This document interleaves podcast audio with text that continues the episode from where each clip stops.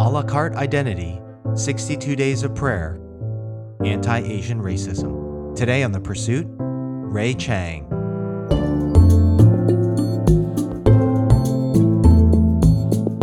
Welcome to The Pursuit, unfiltered conversations with faith leaders about their journey to pursue God. I'm your host, Richard Lee, and today my guest is Ray Chang. Ray is a pastor, writer, campus minister at Wheaton College, president of the AACC, the Asian American Christian Collaborative. You may have heard him speaking or read his writing on the issues of race, culture, and faith. He's lived, worked, traveled to over 50 countries throughout the world, and he brings all of that diversity of experience into what he does and how he leads. But Ray says that one of the most formative times in his life was when he spent 62 days in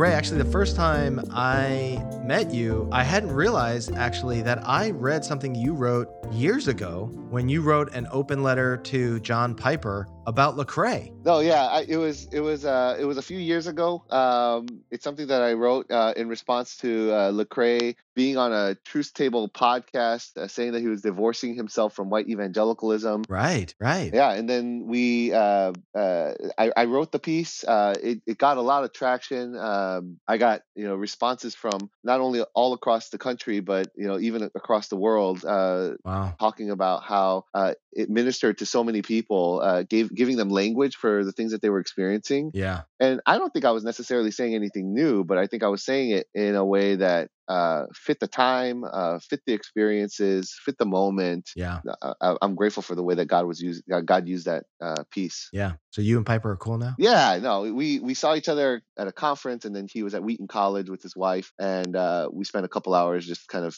uh, sitting together talking about ministry and life. and then his son, you know, Barnabas, who went to school with me, but we didn't know each other at the time. Mm-hmm. We connected about the letter as well, and and he said he he appreciated the tone and the uh, the content of it. And so, I mean, my hope is that the letter ultimately serves the, the church, especially the evangelical church, so that we can yeah. be more faithful in our witness uh, of of Christ and to help draw more um, unity and uh, solidarity uh, amongst and across the different racial uh, lines and groups, and uh, and hopefully that uh, we can de-racialize uh, by by tending to the needs of those in our midst. So tell me about your uh, experience growing up. Were you born here in America? Yeah, I was born in Chicago. Uh, lived in both the North Shore suburbs, so a uh, predominantly Jewish area, and then in the South Side where it was predominantly Black uh, and Hispanic. Well, I mean, for me, it's it, eh, where I grew up is is a pretty complicated one because I, I grew up in both the north side and the south side of Chicago. Yeah, I, I lived all over the Chicagoland, and then you know in junior high, right after junior high was over, I, I moved to Korea, then Hawaii, then to California, and then you know by by that time I was you know I'd gone to five. I'm going to five different high schools in four different kind of parts of the world. Five high schools. Yeah. Oh my goodness. Um, because I moved around so much. My parents were were business people, and so they moved us around quite a bit. Uh, so I lived in Guatemala for my for one year by myself, but then all these other places, my parents kept moving us around until they landed in California, where they are today. So you grew up in all these different places and all these different countries and all these different cultures. How did that affect your idea of self identity growing up? That's a great question. Um, it's hard, right? Because yeah. my parents were immigrants. Uh, they they migrated here from from Korea. My dad my dad is a first gen. My mom is a 1.5 gen uh, which basically means she came early enough for her to kind of get accustomed and acculturated to uh, the United States, um, whereas my dad came in his kind of mid 20s. But for me, because they work like 14 hour days, right? Right. In order to, to kind of get a, get get established in the United States, you know they they took big risks you know started yeah. restaurants and then um and and we're working all the time and so i really didn't have adult conversation partners my my conversation partners were either my sister the, the kids at school or my teachers uh-huh. who were majority white, right? I mean, like I, I went to a majority white school for the majority of my life uh-huh. uh, growing up, and uh, I, I remember there were only like three or five kind of Asians, and so we didn't have many conversations around what it meant to be Asian. All I remember was feeling like there, we had a certain pride about being you know Asian, there's you know there's a word in Korean called chung, where we just kind of had this affinity to each other. Uh huh. But then we were also like kind of distancing ourselves from one another at the same time. right. Right. So it's like you don't want to be lumped in together with all the Asians because you know that, and you don't even know this consciously. You kind of know it subconsciously that it's going to lead to ridicule. Right. And so you, you kind of do the head nod, you know, or you kind of like acknowledge each other. Um, but then you don't really want to be seen with each other and I didn't really recognize that or know that, and I didn't have anyone to talk to, uh, talk talk about it with, and so yeah. um, my identity was was really difficult to kind of uh, navigate. Uh, and you know, the individual identity can't be separated from a collective identity, Mhm. especially in a racialized society. Yeah. And so I didn't really know what it meant to be Asian American until like I was reading scholarship on what it meant to be Asian American, and I was like well into my twenties. I was gonna say that's that's not high school. Come on. No, no, no. But I was probably confused about what it meant to be Asian American all the way until my 20s, yeah. right? Because I, I knew certain things. And a, a lot of times, the things that I kind of adopted were like the stereotypical things or the things that you saw on you know movies or korean dramas and i even lived in korea for for a couple of years and so there was a part of like the korean culture that was uh that was within me but i always kind of had them in two separate bins within my own Yeah. person right so i had a the korean side then the american side but i realized that my korean american side had no category to fit within Yeah. It's almost like an a la carte identity. hmm um, like in whatever context you find yourself, whichever identity you feel like is most advantageous for you to align yourself with. Like I'm I'm American or I'm Korean or I'm Asian or I'm white, you know, like that sort of a thing, like trying to assimilate into whatever is sort of the path of most acceptance. that's exactly right i mean i think most people are just looking for belonging right Right. but they're looking for a belonging where they can fully show up where they don't have to hide parts of themselves that god has kind of wired them with or or deposited into them and you know we we see in the book of revelation that it's it's uh, you know, every tribe nation tongue and people group come together not just one tribe one one tongue one people group and one nation right. and yet, because of the way that race works, it almost feels like we have to become like the dominant racial culture in order to fit within the kingdom of God. And I think that that kind of grieves the heart of God. so when you went to college, where did you go? So I went to uh, I went to a junior college for for two years um, because I had moved around so much. Uh, in high school, I was just like, I don't want to do any more school. I don't want to go through another transition. It was it was so difficult uh, that I didn't want to go through another one. Yeah. But then I, you know, my friends were like, you should at least go to take some classes. And so I just kind of went to a junior college full time and felt like, oh, you know, schooling actually fits with kind of uh, what I'm interested in. I like learning. I like to to study. oh, you didn't want to go to college at all. I didn't want to go to college at that point. I was so tired of, tra- uh, again, moving from one place to another yeah. five times in four years was Yeah. a lot. Mm. I mean, it was exhausting. Uh, and so you have to start. It's not just like you're you're moving locations by you know packing up your things and going to another place. You're also like making new friends.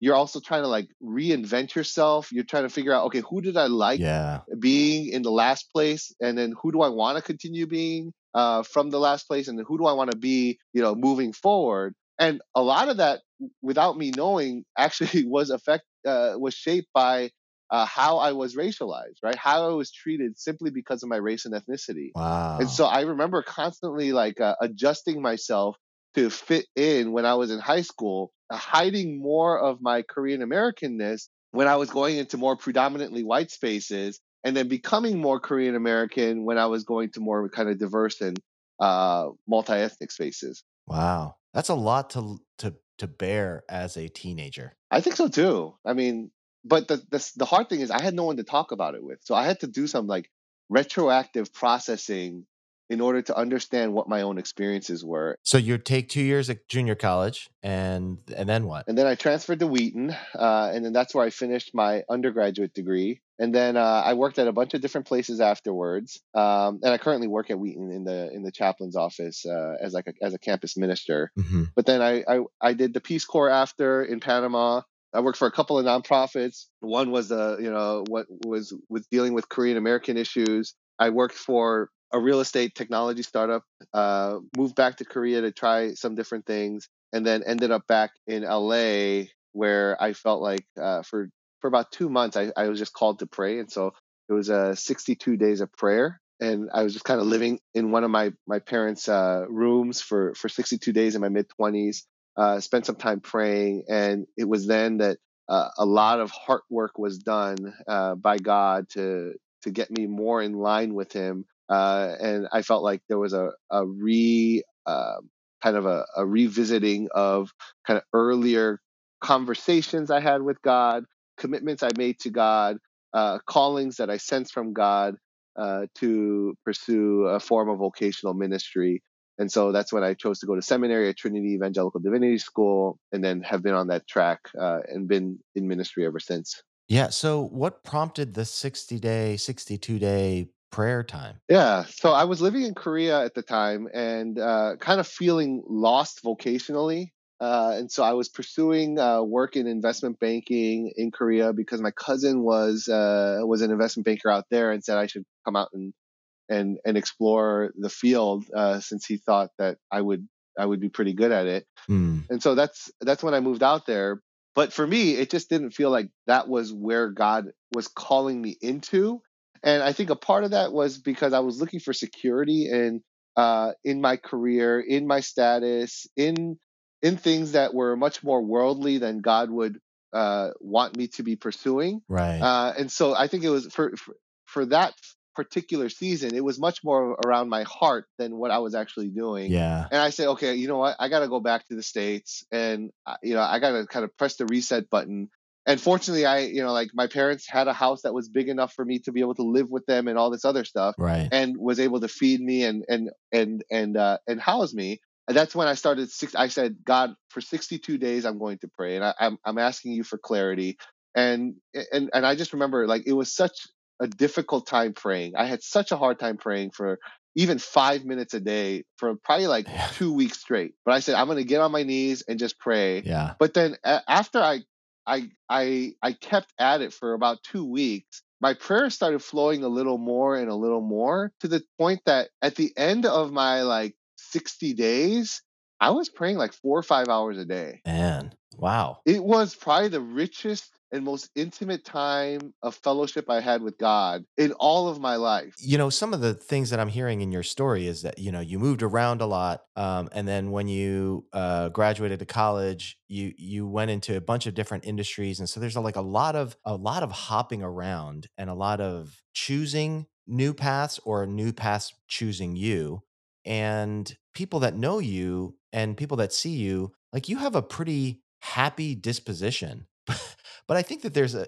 a sense in which I think a lot of people that went through so much of the movement and tumult that you went through growing up, and even in like your your early on in your career, that they would just be they'd be angry, they'd be bitter, they'd be miserable, they'd be you know you know hard to be around. But but you're like a delightful personality, and you have this delightful disposition. Like how how how did that all work? I have no idea. Um, because I think there is a part of it that, you know, like psychologists would say that I, I dissociate. And so there's a part of me that I still feel like I'm excavating, like the wounds that I haven't I haven't really like dug into. Yeah. And I think there's so I I do think that the there's a part of the the the happiness or the or as you call it the delightfulness is genuine. I think it's genuine to who sure. I am. I remember when I was a kid, like I just love to love life. Mm You know, I mm. loved people. I loved kind of uh, all that was around. I was fascinated by things. I was very curious as a kid, and I was what you know Koreans would call a 장난꾸러기, right? Uh, what do you call it? Uh, a rascal, I think is what you would call it in English.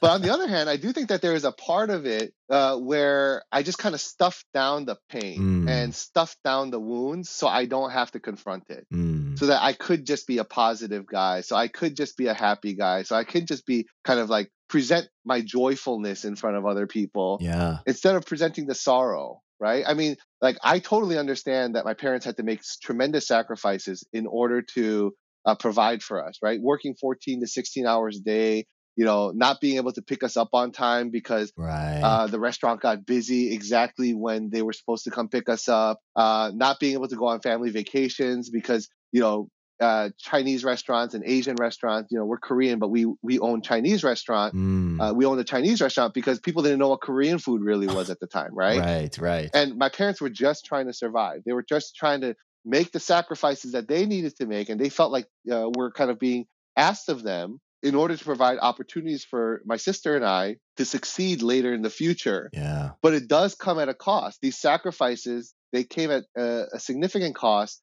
um, where I think there's probably emotional uh, wounds that still need to be tended to. I'm probably stunted in some way emotionally that and and I think there's a reason why it, it becomes so much harder for me. I think to talk about some difficult things that pertain to me, Mm, right? Which is why I'm really good at talking about other people and helping other people, Right. talking about things external to myself, but not good at talking about things internal to myself because it just becomes like uh, too scary or Right. too confusing or too uh, too painful to even navigate. Uh, which is why I'm so glad that you know that there are you know counselors out there and and therapists Yeah. uh, who help you navigate through this stuff. Uh, because you know part of that you know comes from family wounds. Uh, other parts come from you know generational issues. Other parts come from your own personal experiences. But other things come from the, you know the fact that racialization has taken a toll on a lot of communities of color, and we don't even know what that toll fully is. And so when we experience forms of racism, those things actually hurt us, and they're not just like stickers that you can just take off of yourself. You actually have to work through them. You know, get the gospel's healing message into them but then also understand what's led to those things in your in your own life So you've told us a little bit about the journey that you've had physically, like moving around a lot and vocationally. What was your journey spiritually? yeah so i think i i haven't met anyone else that has a similar kind of faith ancestry if you want to call it that. So my mom and my dad you know are are i, I think sixth and seventh generation christians or i'm a sixth and seventh generation. They're fifth and sixth generation christian. Wow. That's pretty uncommon uh, within kind of the korean within korean history uh, to see uh, especially korean american history. Yeah. um, and so I, I think that there's a there's an element that we have a rich spiritual heritage. Um, but as as i always tell my students you know like you also have to take ownership over your own faith at some point and it's Mhm. usually in college you know or when you first leave the house and you're you become quote unquote more independent uh, I think for me, I remember when I was probably like seven years old, seven, eight, or nine. my parents uh, owned uh, a deli in Evanston. So you know, my parents had multiple restaurants, and one was a deli in in Evanston, not too far from Northwestern University. Uh huh. And every weekend, I would go in with them to the deli. Uh huh. But on our way there, I remember my mom was listening to a Christian radio station, and and there was this uh, kind of like this old school uh, choral hymn being sung. I don't remember what the song was, but I just remember that it just touched me so deeply. Yeah. And so I had known church all my life, but this was the first time I felt like the Holy Spirit was ministering to me directly. Wow. And I just remember crying for about two hours to the point that my mom couldn't open the store. Like she was like, I have a kid that's out of control because he's bawling. I had snot Wow. flying all over the place. You know, like tears were just streaming down. It was this like peaceful crying. It was almost this like release saying, you know, Mm. where I felt like God was saying, I see you, I know you, I love you, I care about you, I'm with you. Man, how old were you at this point? Probably seven or nine years old. Oh my goodness. Wow. But I just remember, like again, I, I think you know, on top of my like kind of my my rascal disposition, I also had a very tender heart towards God and a and a kind of sensitive uh, disposition, Delightful disposition. a delightful disposition. but like you know, a, a like a tender disposition towards like people that are hurting, right? Because Yeah. I think subconsciously I knew how lonely I felt, you know, uh, growing up, especially as uh, my parents couldn't be there uh, at home with me all the time Yeah. and then you know i had you know followed the, the kind of a, a the typical journey for as many korean american christians uh, kind of have followed where you know you you obey uh through behavior but your heart doesn't necessarily follow your behaviors Yeah. and then like at, at some point i just was like I, I was always known like since junior high and high school in various places uh like my friends would call me pastor ray Really? yeah and, and i think most of that was because i was more much more legalistic and uh, rule oriented. Hey, do this, live like this, and I, I didn't mind telling people how they should live right. uh, in obedience to God. But I also think that people knew that I genuinely cared about them, and I genuinely, you know, cared about what Yeah. what God cared about. And so even in my my Pharisaical uh, kind of disposition, I think people had a sense that I, you know, I love God, I love them, and I wanted what was best for them, even though part of that was probably driven by some weird, whacked out theology right. that wasn't fully developed. And so, like in, in junior high and high school, you know, I, I people would regularly call me that, and then uh, I would try to move away from the whole notion of pursuing ministry. And so, I, in college, I, I started liking the idea of becoming the elder at a church who didn't have any financial worries, who didn't have any stress in their life, right. who could generously give, right. uh, not have to worry about a thing, uh, and then provide for um, for you know the, the youth youth kids when you know they needed the extra fundraising boost you know, help supply the church with a building. oh, you really had this thought out. I, I had it thought out when I was, this was like in college. And I was like, I want to be the rich yeah. elder uh, that can just be generous Yeah. towards everyone and then never experience hardship of myself for myself. Right, right. Right. Because I had seen what my parents had gone through. Yeah. I had seen what other, you know, other, other family friends had gone through. And I liked the idea of not stressing out about money. And so that's when I started kind of veering away from what I kind of felt like was a stronger commitment to vocational ministry hmm to pursue things in the business or in the non kind of quote unquote vocational ministry realm. And that kind of led me down a winding path where, you know, I was doing a whole bunch of different jobs at different places. But every, at every point, I felt like God was saying, you know, whenever I did another job, I said, like, God was telling me, this is not it for you. Yeah. This is not it for you. This is not it for you. This is not it for you. This is not what I have for you. But I'm going to let you learn through all of this and and gain what you need to gain uh, in order for me to be able to redeem all of your experiences in the future. Yeah, and so I think at some point, you know, like when I, I, I pursued seminary and then started going at, the, at at some point, I felt like God was saying, "No, this is the reset," and it was those 62 days of prayer where God was kind of recalling Wow. me back to uh, pursue kind of the commitment that I had made to Him, the calling that I felt from Him, and and I'm and I'm not saying that if you made a commitment to God uh, when you were younger and you're not fulfilling that, that God is somehow gonna like drag you back. Yeah. You know, he he he's gracious. He's bigger than us. He knows where our hearts are. He knows where our hmm you know where we are in our own journeys, uh, in our faith journeys with Him. But at the same time, I felt like for me there was a there was a deeper calling that God was calling me into for for quite some time, and I was avoiding it. And and those 62 days were very clarifying for me. So um, you go into vocational ministry, and that's as a pastor at first. Yeah, so I mean, I did youth ministry, and you know, in my early 20s, uh, on top of other things that I was doing, Okay. and so that was a part-time role in California. Uh, and then I I worked at a church uh, on the pastoral staff, and then I I got a job at uh, Wheaton, where I'm currently serving as like a campus minister. Um, tell us about your role at Wheaton. So I oversee the discipleship efforts at the college, um, and so I have the privilege of being able to basically oversee a, a small group ministry that has probably between a third to half of the campus participating in it. Um, but I, I oversee three small group ministries, so it's kind of like um, like I'm like a community life pastor. okay. But then I also preach in chapel, uh, do a lot of pastoral counseling and Sure. you know have a lot of pastoral conversations. And then I'll serve uh, institutional uh, kind of task forces like the evangelism task force and the diversity task force. Ray, recently, I think increasingly, uh, your voice has really been a voice for the Asian American community that has given articulation uh, and words to some of the pain that we have faced in this society in history, but also even just most most recently through this COVID crisis with the anti-Asian uh, racism that has been uh, going on how have you sort of become that voice and and how prepared do you feel uh, to be that voice Well, I don't know if I'm prepared to be that voice, but I think it's, and I don't think I'm the only voice. of course right, right? I, and I hope I'm not the only one. I know other other people that are speaking up on issues that are really near and dear to the heart of God. But I think you know, like I, I look back at my own life and my own history, and you know, since I was little, I would always care uh, and have a kind of like a special disposition towards those who are marginalized or Mm, overlooked or on the outside or were kind of excluded or kind of pushed away.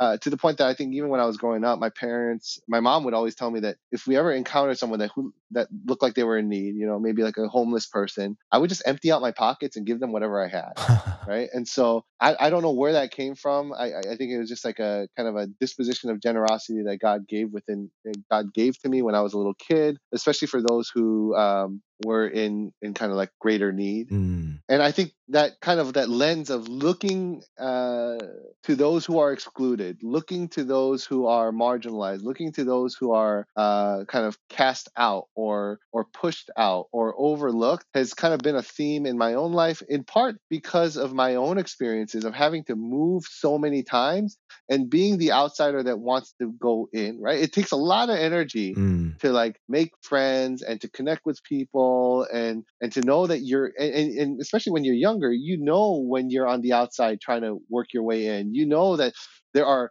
memories that groups of friends have shared together that you you haven't. And uh, you know that you're not necessarily the one that's preferred among you know the whole group uh, when people are getting together and there's you know four spaces in a car and you might be the fifth person or the sixth person right um and so you know because of those experiences in my own life yeah. I think that disposition has always kind of been within me. But in terms of like how how i moved into the issues of yeah. uh, of kind of addressing race from a christian perspective i think it was because i've lived i lived in so many different places right? I lived in yeah. korea hawaii california guatemala panama spain china. Right. And one of the things I started regularly hearing, whether it was because I was like speaking at different places or uh, connect reconnecting with friends from different places or visiting and traveling uh, was this consistent theme around how Asian Americans experienced uh, usually predominantly white spaces. Yeah, and it was it was it was consistent with my own experience, right? Uh, like I grew up in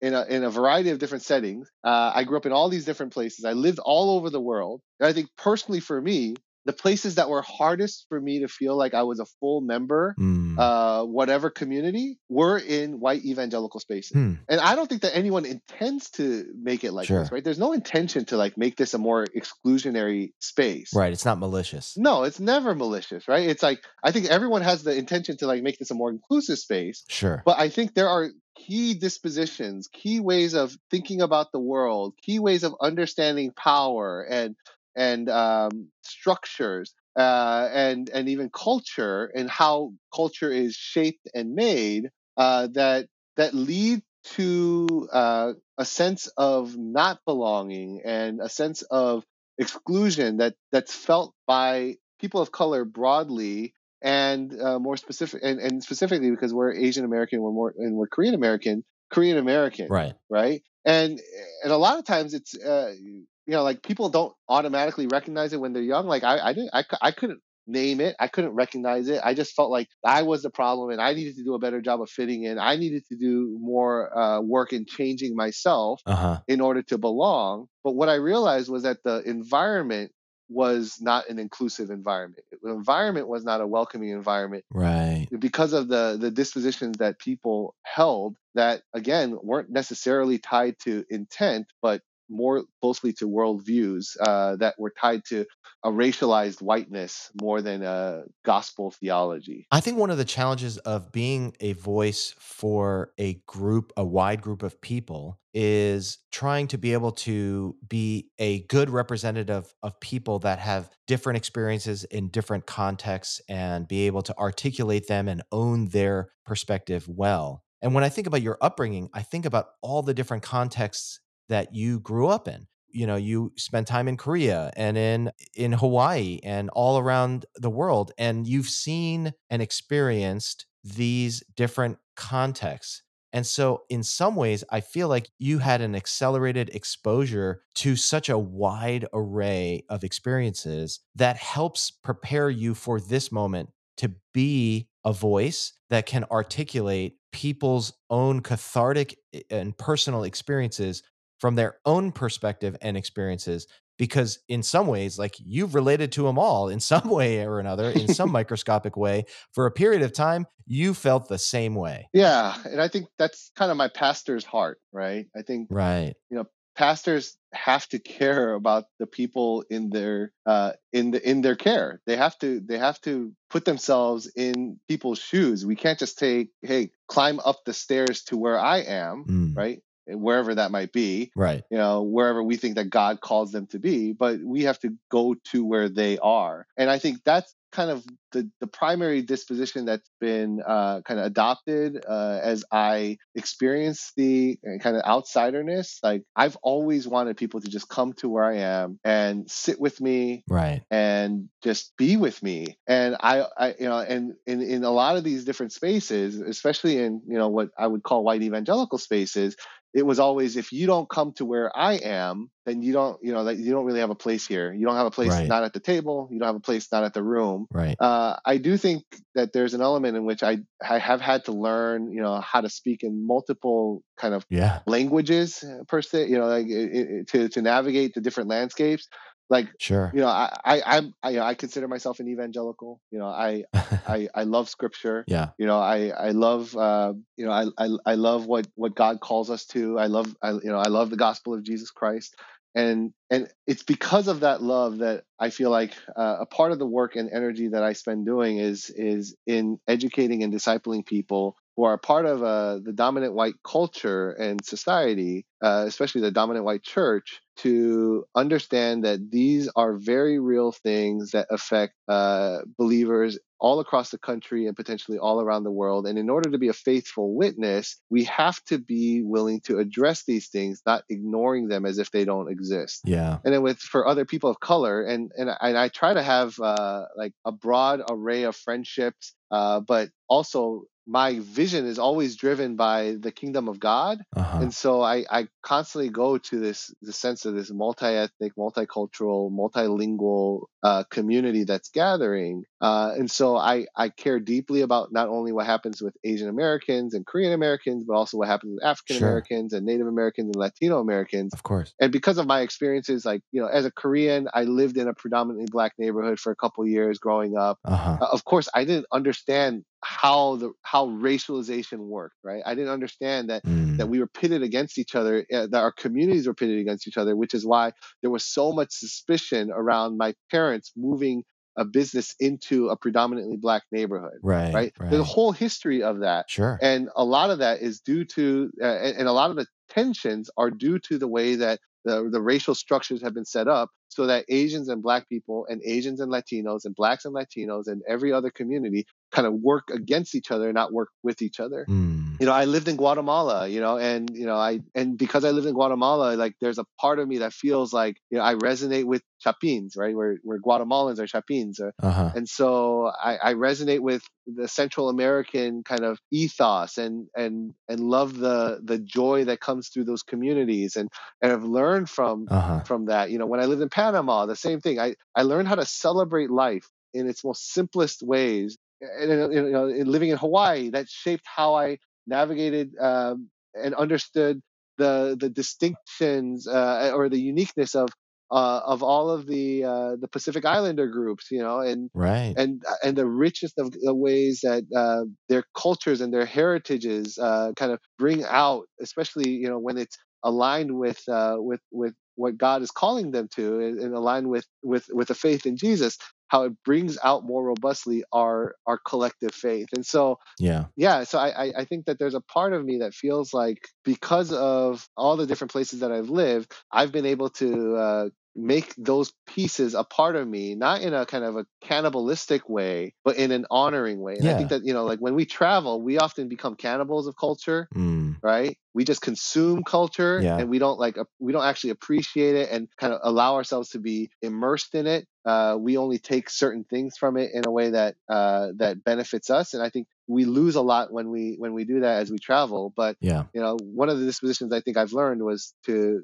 to kind of immerse myself uh, kind of bathe in in cultural expressions especially when i meet other believers uh, in christ to to see how they express their faith in and through and uh, with their culture and how that makes makes my own faith all the more richer So now, Ray, actually, you're the president of the AACC, the Asian American Christian Collaborative. Um, tell us a little bit about that, and you know, if anybody's listening that wants to, I know you guys have a statement, want to sign the statement, like why we should. Yeah. Um, so a, a little while ago, uh, I think it's been like two or three months now, two months. Uh, we wrote a, a statement on the on anti-Asian racism in the time of COVID nineteen, as we were seeing the uh, overt racism against Mm. Asians uh, rise, which is basically a, a surfacing of attitudes, uh, beliefs, uh, ideas about Asian Americans uh, that have const- consistently existed. But you know, in Right. you know, if you look at history, in moments where we are scapegoated or we are targeted, you know,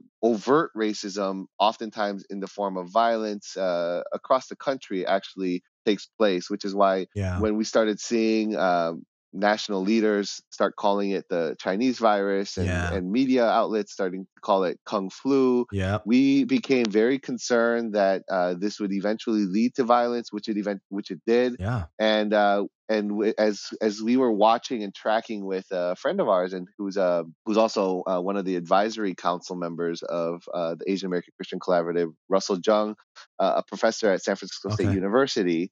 Uh, he recorded that uh, over a thousand cases uh, were uh, self-reported on anti-Asian racism yeah, I saw that. uh, in like the first month of of this uh, reporting uh, uh, form uh, being released, and you know they ranged from people being kind of yelled at, chased down the street, spit on, to you know families Yeah. being you know stabbed and slashed, um, acid being thrown on people, you know for taking out the trash and um, and we really were like, okay, Christians need to say something about this. They're, they're- Mm. This is an assault on the image of God, uh, image bearers who uh, are of uh, Asian descent, and so we what we wanted to do as Christians was to say we we want to educate, inform people out of this, so that at least the church isn't uh, perpetuating any of the violence that we're seeing right. and that the church actually has something meaningful to say on issues of anti-Asian racism, but also issues of ki- of, justice that uh, flows from the heart of God as well. And so yeah. uh, we wrote the statement, um, and it, it surprisingly gained a lot of traction uh, really quickly. We had Sure. a, a, a, a lot of Asian American uh, Christians, leaders, and friends of the Asian American community uh, all signed their names to, to so that we had over like 10,000 signatures within the first month. And then uh, we also had a bunch of institutional sign, you know, signers. So we had people Mhm, like um, Mark Labberton from Fuller, uh, the presidents of uh, of Princeton Seminary, of Gordon Conwell, World uh, World Relief, InterVarsity. Yeah. You know, so we had a bunch of different institutional signatories, which people can go online to www.asianamericanchristiancollaborative.com and see who signed the signatures. They can there's even a search function where you can see if someone Yeah. signed or didn't sign. And and and it, you know and so we kind of added that as a as a unique feature. See if you you know find your friends Yeah. but yeah, so, so our hope was that it would be used by the church uh, and by Christians, and that it would also make a statement from a Christian perspective to the world that that we have something meaningful to say about the the racism that we're seeing. And the the best stories that we've been hearing are are stories of people from churches small and large to hmm to take these to their leadership, to share these in their small group. Yeah. Uh, one church uh, took it to their elder board, and their elder board released a whole statement in a very, very uh, kind of homogenous area where they only have like a handful of Asian Americans that live there. yeah. But they were like, if this happens to just one person uh, from our uh, from a member of our own community, we want to be able to stop it, right? wow, that's So great. it's it's a formational tool. We want to form their minds, and then we also heard a lot of people uh, use it to kind of inform their preaching in the weeks following uh, from yeah. from churches that many people would recognize, especially if you're in the evangelical world, to churches that that are relatively uh, off the beaten path. And so we've been really grateful for the for the response and the way that people have used the statement.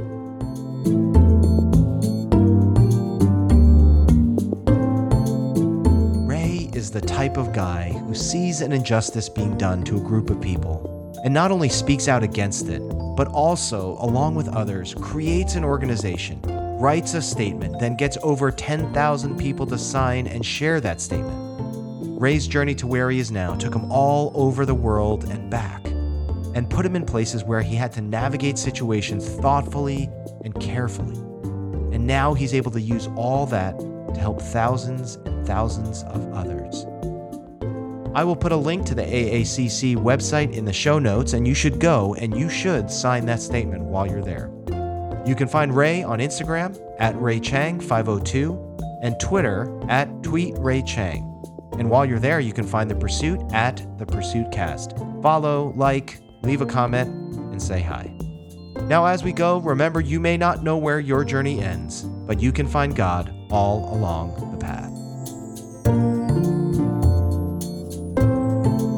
guys didn't like arm wrestle to like settle it once and for all? No, I mean he, he probably would have been able to outpray me, but I'm pretty sure I would have beat him in arm wrestling.